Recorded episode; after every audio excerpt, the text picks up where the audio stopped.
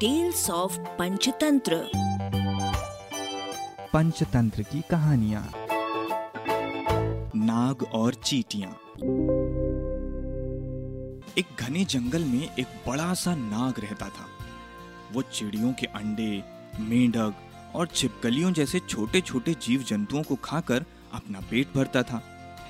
रात भर वो अपने भोजन की तलाश में रहता और दिन निकलने पर बिल में जाकर सोता रहता। धीरे धीरे वो मोटा हो गया। वो इतना मोटा हो गया कि बिल के अंदर बाहर जाना भी उसके लिए मुश्किल हो गया।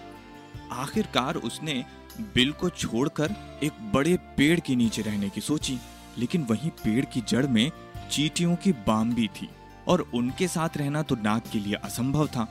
तो वो नाग उन चीटियों की बाम्बी के पास जाकर बोला, मैं सर्पराज हूँ, नाग हूँ, इस जंगल का राजा हूँ।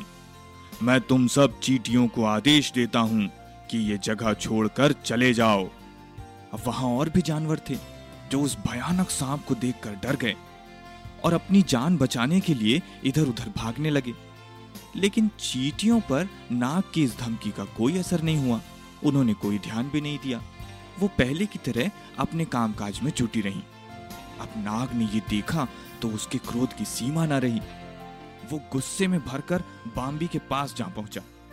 ये देख हज़ारों चीटियाँ बाम्बी के बाहर निकल आईं और नाग से लिपट कर उसे काटने लगी। उनके डंकों से परेशान नाग बिलबिलाने लगा। उसकी पीड़ा असहनीय हो चली थी और शरीर पर घाव बनने लगे थे। नाग ने चीटियों को हटाने की बहुत कोशिश की, लेकिन असफल रहा और कुछ ही देर में उसने तड़प तड़प कर वहीं जान दे दी।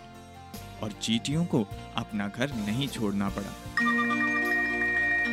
इस कहानी से हमें शिक्षा मिलती है कि बुद्धि से कार्य करने पर शक्तिशाली शत्रु को भी ध्वस्त किया जा सकता है। अरबा की प्रस्तुति।